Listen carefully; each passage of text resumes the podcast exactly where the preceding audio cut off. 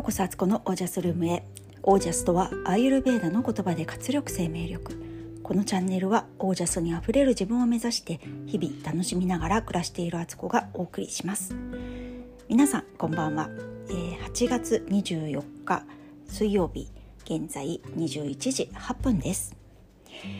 いやもうねさっきからね眠くてしょうがないんですよ私。久しぶりにねこの9時ぐらいにねもう眠い。もう目の前に布団敷いてもらったらそのままゴロンっていっちゃいますっていう感覚になっています。この原因はですね畑で仕事をしたからですね。畑仕事をしたからです。え夕方ね今日5時ぐらいかな。5時過ぎぐらいに行って6時半ぐらいまで作業。1時間半ぐらいね。えー、っとね人参をの種を植えてえー、っとキャベツの苗を植えそしてネギが育ってきてるんですけどそこに土をかけたりえっ、と休館地になってたあの休館地にして麦をねちょっと育てているエリアがあったんですけどそこをねあの綺麗にもう麦を刈り取ってしまうって作業をやあとナスの収穫をしたか。あの大したことないような感じに聞こえるんですけど 結構ねその新しく畑をあの種を植えたりとか苗を植えるっていう作業だと一回ねこの土をね耕してそこに、えーと肥料とかをまいたりとかしてで畝を作ってみたいなところがねやっぱりね結構大変なんですよね。クワ持ってね本当に土をねこういう攪拌するって作業がねかなり力仕事でだからね昔の人たちはその畑でね自分たちの食べるものを作ってたりとかした農家の人たちっていうのはね、まあ、今でもあのそういう農家さんはいますけどいや本当に足腰すごい鍛えられて。筋トレなんかいらないよねって思います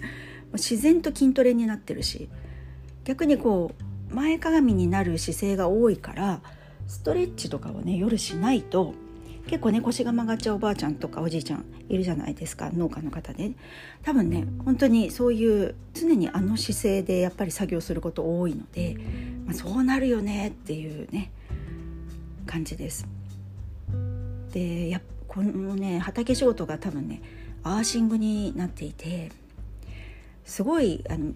見えないところでね普段日常生活すごく多分電磁波をね体の中に溜め込んでしまっててでそれをね畑とかで土を直接触るとかやると多分抜けるんでしょうねだからこうリラックスするモードにめちゃくちゃなる、まあ、疲れっていうのもあるんですけどリラックスモードのスイッチもオンになってねやっぱりこう人間っていうのは土から離れて生きたら生きられないのって、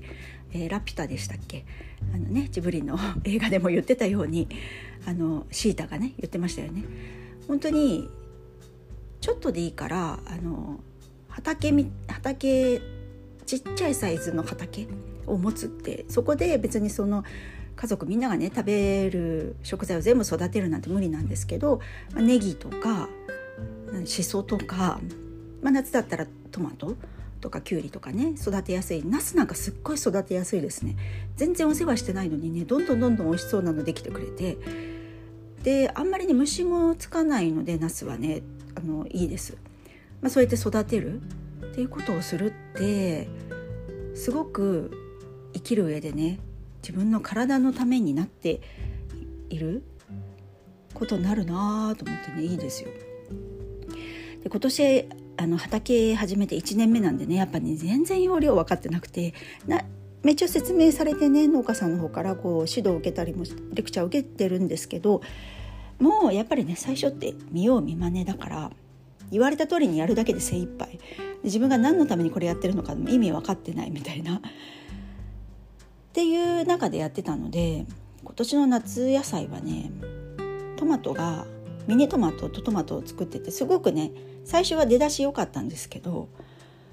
えっ、ー、と毎日のようにやっぱりね脇芽がこう出てくるのでそれを取ってってあげないといけなくてでさらに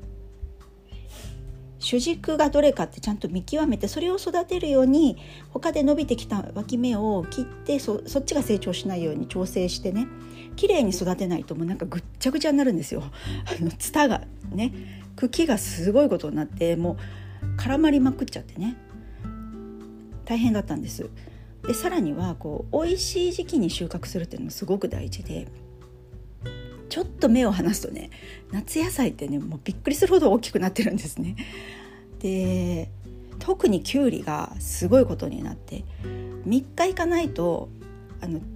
まだちょっと収穫するにはちっちゃいなと思ってたものがゴンブとすりすり鉢のあのすりこぎ？あすりこぎじゃないなななんだっけあっち。綿棒じゃなくてえ？なんて言うんでしたっけ？あのあれ？すり鉢であのぐるぐるするやつ。えもうまた名前忘れちゃった、まあ、あれみたいなね。あれの巨大版みたいになってて。でそういうのって大体なんか種がすごく大きくなっちゃってて水っぽくって皮は硬いし美味しくなくなっちゃうんですよ。で今年の夏この間あの長女に言われたんですけど一本もまともなきゅうりを食べてないって言われて 確かにっていうね。農家さんとかは本当に毎日毎日ね畑でその作物がどう育ってるか毎日見てると思うしそれで収穫具合っていうのをねベストのタイミングで見極めてるしもう毎日どころかね朝と夕方でももうなんかサイズが変わってたりするんで もう2回ぐらいチェックしないとっていうぐらいね商品にするんだったら本当そういうふうにしないといけないんだなっていうのをねつくづく思いました。で今日はなんかちょっと畑についていろいろ話したいと思います。雑談チックな感じでね、えー、そのね、えー、なんていうその農家さんが教えてくれてるね、えー、体験農園みたいなところのハーブのサークルに入ったんですよ。でそしたらびっくりしたことにあの私あれ？これ話したんだっけ？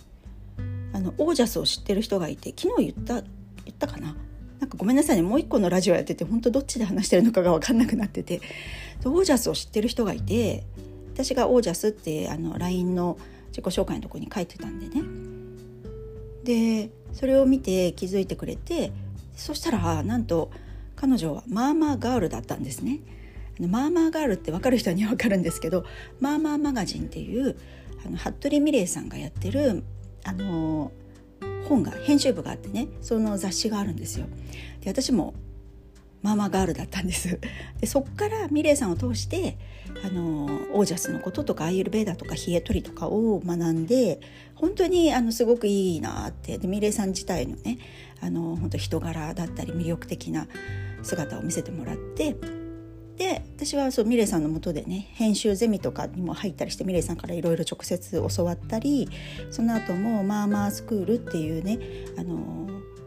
マーマーマガジン編集部がやってるなんかこうカルチャースクールみたいのがあってそこで、えー、幸せなお母さんになるためにみたいなテーマで、えー、講座をね2個ぐらいねやらせてもらったりとかそういうあの感じなんですけどそのマーマーガールがいたんですよだからマーマーガールがこんな近所にいたんだっていうのでも感激でなかなかねあのやっぱりそんな近くにいないんですよね。だけど出会った時にはもう一気に濃い関係になるみたいな感じがあるんですけどあのすごくねそれ嬉しかったっていうね今後ね一緒にハーブ育てていく仲間としても本当楽しみだなって思っています。はい。で次のね畑の話題はね今日はあの人参をの種をね植えてきたんですけど種でちょっとこう深い深くちょっと穴でね、23センチ、穴を開けたりまあ定規みたいのでね竹べらでこうね線を作ってそこにこう均等に種を落としていくみたいな風にするんですけどその後上から土をかぶせるんです。であんまりこう深くかぶせちゃいけないんですけどでも浅すぎてもダメっていう、まあ、絶妙な感じでやるんですけどね。でその後上からね鎮圧って言って上から力をかけて圧をかけてちょっとこう踏み固める踏んでないんですけど手でねこうあのギュッて押さえるんですね。でその作業をこう種やる種を植えるたんびにねやるんですけど毎回思うのがあなんか普通だとこう種に早く芽が出てほしいからあんまりこう上から押さえつけちゃったりとか、えー、土をね硬くしちゃうと出てこれないじゃんと思ってねなんかふわっとこうね土をかけるぐらいでいいのかなみたいな風に思いがちなんですが結構ねこうギュッてやっていいんですよ。でそれをやってて思ったのがあなんか人も同じでちょっとこうねプレッシャーがあったりストレスみたいなものがある方が実はこう成長するみたいな ことと同じだなと思ってねなんかすごく面白いなと思ったんです。どうでしょうか？そう思いませんか？私はねすごくそう思ったんですね。今ねなんかいろいろ私も新しいことにトライしようとしてたりとか学んだりとかしてる中で本当に本当にねいや自分の記憶力のあの減退とかに げんなりするみたいなこととかなんか新しいことを受け入れたいのに受け入れられない自分みたいなこととかでねあのがっくしきちゃったりもするんですけどそれでもやっぱりやっぱりそれをやろうっていう自分の意欲とか気持ちがあれば何とかして乗り越えていくんですよね。だかこういうストレスもねなんか多少必要だなっていうねふうにもう散々言ってますよね最近ずっとねその話ばっかりね。でもね本当自然界からも同じメッセージ私は受け取ったな今日みたいなね、まあ、何回かあの種は植えてるんでねこの経験はあの前もラジオで多分話したことあるし 皆さんもあの何度もこのねずっと聞いてくださってる方は耳にタコみたいな感じで申し訳ないんですけれどもでも本当にね、あのそういうのをね感じます。何もねあのストレスのない生き方っていいなって思うんですけど筒がない人生って実は何にもしなかった人生に等しいですよ。であのそれって何のために生きてたかってただただ生きてるだけだったっていう結果になってしまうんですよね。あの三輪明宏さんがよくね人糞製造機で生きてはいけないみたいな風に言ってて あのやっぱりねこう何かを自分のやっぱり使命とかうん自分が何かこの世の中とか誰かのために役に立つ生き方とかなんかこうねその意味のある人生にしないとただの人糞製造機になるよっていうね強烈な言葉があってもう本当にね人糞製造機って言われちゃったらね 本当すいませんっていう感じで確かにねただただただ生きるだけっていうこともできるんですけどでもそれはね健康状態とかによってただただ生きてることがでもそれが周りの人にすごくいい影響とか刺激を与えるっていうことあるんです。気づきを与えたりとかねあるんですけどあのなんかねストレスがない人生って結構怖いことだなっていうふうに思うんです。ストレスあった方が嫌だけどあった方がいいっていうね何とも微妙なねあのありすぎても困るんですよね。ありすぎたら自分が壊れちゃったりとかね体調も崩すことになっちゃったら元も子もないんでね。だけど少しのなんとか越えられそうな山っていうストレスはねあのとてもとても実は自分の宝物なんじゃないかっていうふうにもねちょっとド M っぽい感じですかねこれだと。でもそうやってちょっと思ったりもするんですよ。なのでねなんかいろいろ日々ありますけどこれもね自分の磨き石なんだと思ってね。石って磨かれないとね宝石にはなれないですしね。そういう意味ではなんかありがたい力なんじゃないかと思ったり なんだりしております。皆さんはどうでしょうか？はいということで、えー、今日は本当にもうね眠いのでこのままもうあのラジオをアップロードしたら寝ます。22時までに寝るっていうね。あの今日はだいぶ早い感じに寝れそうなんでね。明日朝逆に早く起きてもうね朝の時間を充実させるのが楽しくてしょうがなくて、えー、そういうためにもねもう朝早く起きるにはもう夜から勝負は始まってんですよ。夜どころかね夕方ぐらいから始まっててそっからどういう生活リズムを取るかそのご飯の量だったりご飯食べる時間帯だったりとかご飯の内容だったりとかその日中ね体をちゃんと動かしてるかとか日光に朝